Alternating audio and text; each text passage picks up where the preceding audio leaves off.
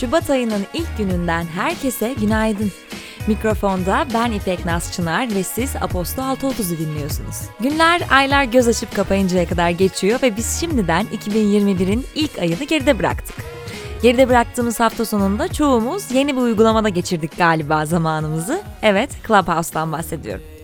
Ben cumartesi günü indirmeme rağmen pazar günümün çoğunluğunu orada geçirdim. Farklı bir konsept. Ee, çeşitli odalar, kanallar var ve siz oraya girip tamamen sesli mesaj gibi mikrofonunuzu açarak konuşmaya dahil olabiliyor veya dinleyici olarak katılabiliyorsunuz. Açıkçası evden çalıştığım için hafta boyunca sayısız Zoom görüşmesine giren biri olarak bana biraz Zoom toplantılarını hatırlattı maalesef. Ee, ek olarak bir de zamanımı eğlence dışında daha iş güç konuşulan odalarda geçirmek istemediğime karar verdim sanırım. Ve bu uygulamanın da Covid dolayısıyla herkes evde olduğu için çok rağbet gördüğünü düşünüyorum. Ee, bu ivmesini koruyabilecek mi pek emin değilim. Bu uygulama hakkında ne düşündüğünüzü merak ediyorum. Aposto Podcast hashtagini kullanarak Twitter'da yorumlarınızı paylaşırsanız çok sevinirim. Evet yayının başında dediğim gibi bugün günlerden 1 Şubat ve pazartesi. Şubat ayı çok keyiflendiriyor beni çünkü takvime bakarsanız eğer ve pazartesi olduğundan anlayabileceğiniz gibi bu ayın takvimi aşırı muntazam.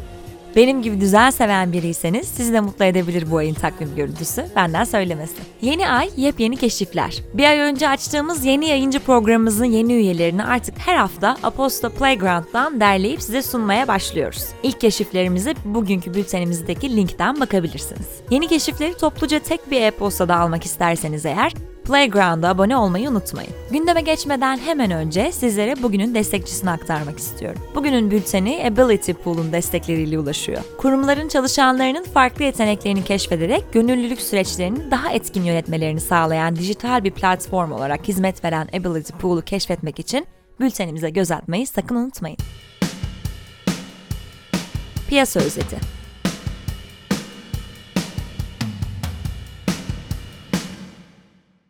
Elektronik haberleşme hizmetlerinde uygulanan özel iletişim vergisi, resmi gazetede yayımlanan Cumhurbaşkanı kararıyla %7,5'ten %10'a çıkarıldı. Bu artışla en az 1,5 milyar lira ek vergi geliri sağlanması bekleniyor. Birleşik Krallık, Asya Pasifik bölgesinde 11 ülkenin dahil olduğu Trans-Pasifik Ortaklığı için kapsamlı ve ilerici anlaşma yani CPTPP adlı serbest ticaret paktına üyelik başvurusu yapacak. 2018'de kurulan CPTPP, yaklaşık 500 milyon kişilik bir pazarı kapsıyor. Birleşik Krallığın 2019'daki tüm ihracatının içinde CPTPP ülkelerine yapılanların payı %8,4 seviyesinde bulunuyordu. İş Dünyası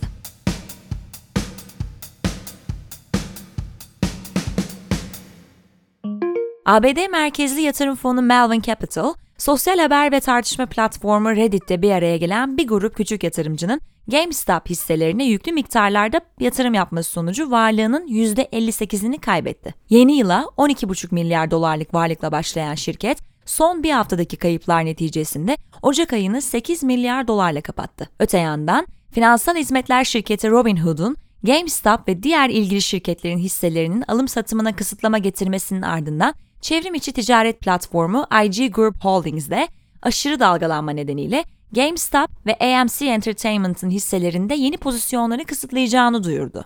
Ayrıntılar için günün hikayesine göz atabilirsiniz.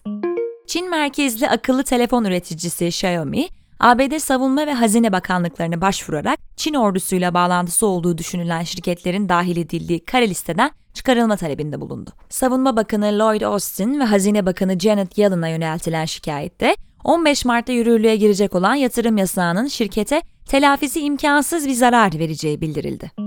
Tencent tarafından desteklenen Çin merkezli video uygulaması Kuaishou Technology, Hong Kong borsasındaki halka arzında 365 milyon hissesini 115 Hong Kong dolarından satarak 5,4 milyar dolar gelir elde etti. Uber'in 2019'daki 8,1 milyar dolarlık halka arzından sonraki en büyük internet halka arzını gerçekleştiren şirketin değerlemesi 60,9 milyar dolara çıktı. Japonya merkezli teknoloji şirketi LG Electronics, 2020 finansal sonuçlarını açıkladı. Toplam 56,45 milyar dolar ciro elde eden şirketin 2019'a kıyasla %31,1 artarak 2,85 milyar dolara ulaşan işletme karı yeni bir şirket rekoru oldu. Politika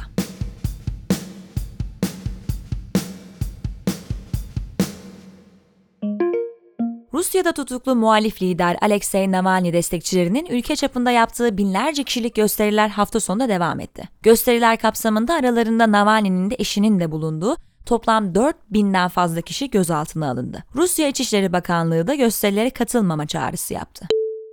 Yeni ABD Dışişleri Bakanı Antony Blinken, polisin sert müdahalesini kınarken Rusya, ABD'nin iç işlerine karışmamasını istedi. 26 Ocak tarihli hikayemizden Navalny'nin Rusya'ya dönüşü ve protestolar hakkında ayrıntılı bilgiye sahip olabilirsiniz.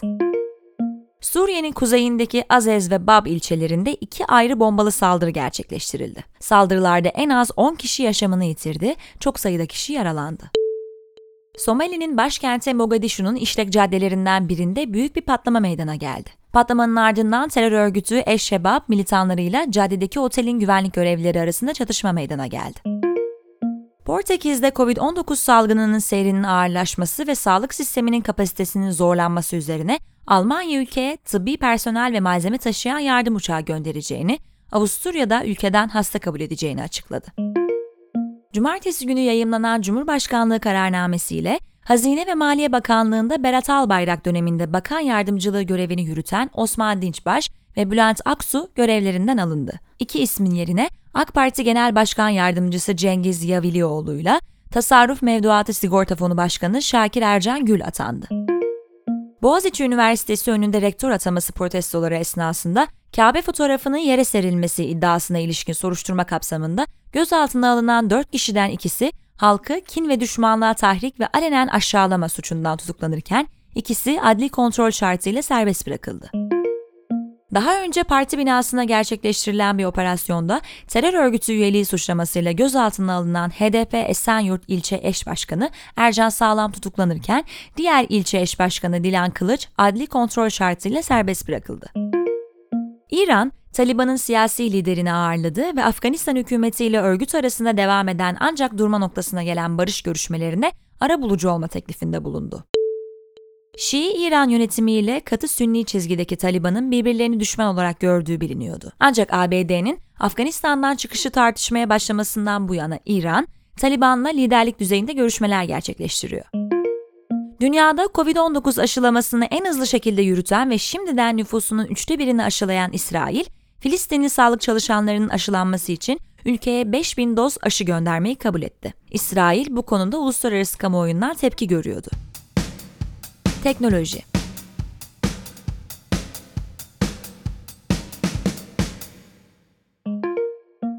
NASA, uzay fırlatma sisteminin roket çekirdek aşamasını değerlendirmek ve Ay'a insansız bir Orion uzay aracı gönderecek olan Artemis 1 aracının görevine hazır olmasını sağlamak için Şubat ayının son haftasında ikinci bir sıcak ateşleme testi gerçekleştirecek. Ocak ayında yapılan ilk sıcak ateşleme testi, hidrolik sistemindeki bir sorun nedeniyle yarıda kesilmişti. 8 dakikalık bir yanma gerekirken ilk test 67 saniye sürmüştü. NASA, daha fazla veri toplayabilmek için ikinci testin bundan daha uzun sürmesini istiyor.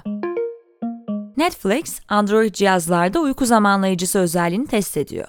Şimdilik yalnızca Android cihaz kullanan sınırlı sayıda yetişkin profilde aktif olan bu özellikle kullanıcılar, oynatmayı içeriğin sonunda ya da 15, 30 veya 45 dakika sonra durdurmak için zamanlayıcı kurabiliyor.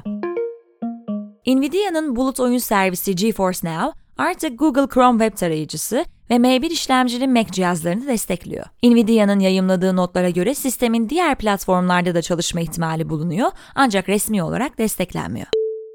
Nvidia, oyunları daha hızlı başlatmaya yardımcı olmak için yerimleri ve kısa yollar oluşturmaya yarayan Plus Shortcut özelliğini duyurdu. Spor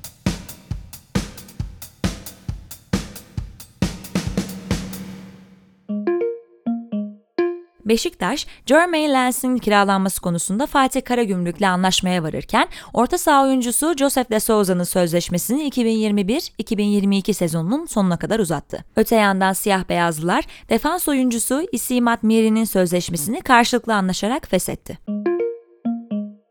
Galatasaray 22 yaşındaki orta saha oyuncusu Getson Fernandez'i transferi konusunda kulübü Benfica ve oyuncuyla görüşmelere başlandığını açıkladı.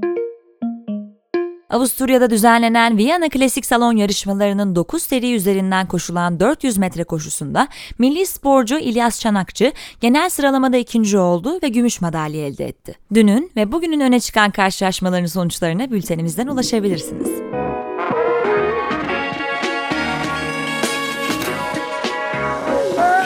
Evet sevgili Apostol 630 dinleyicileri. Her pazartesi olduğu gibi bugünün de haberlerini sizlerle paylaştım. Umarım harika bir hafta geçirirsiniz. Cumartesi günü tekrar görüşünceye dek bizi sosyal medya hesaplarımızdan takip etmeyi unutmayın. İyi haftalar. One day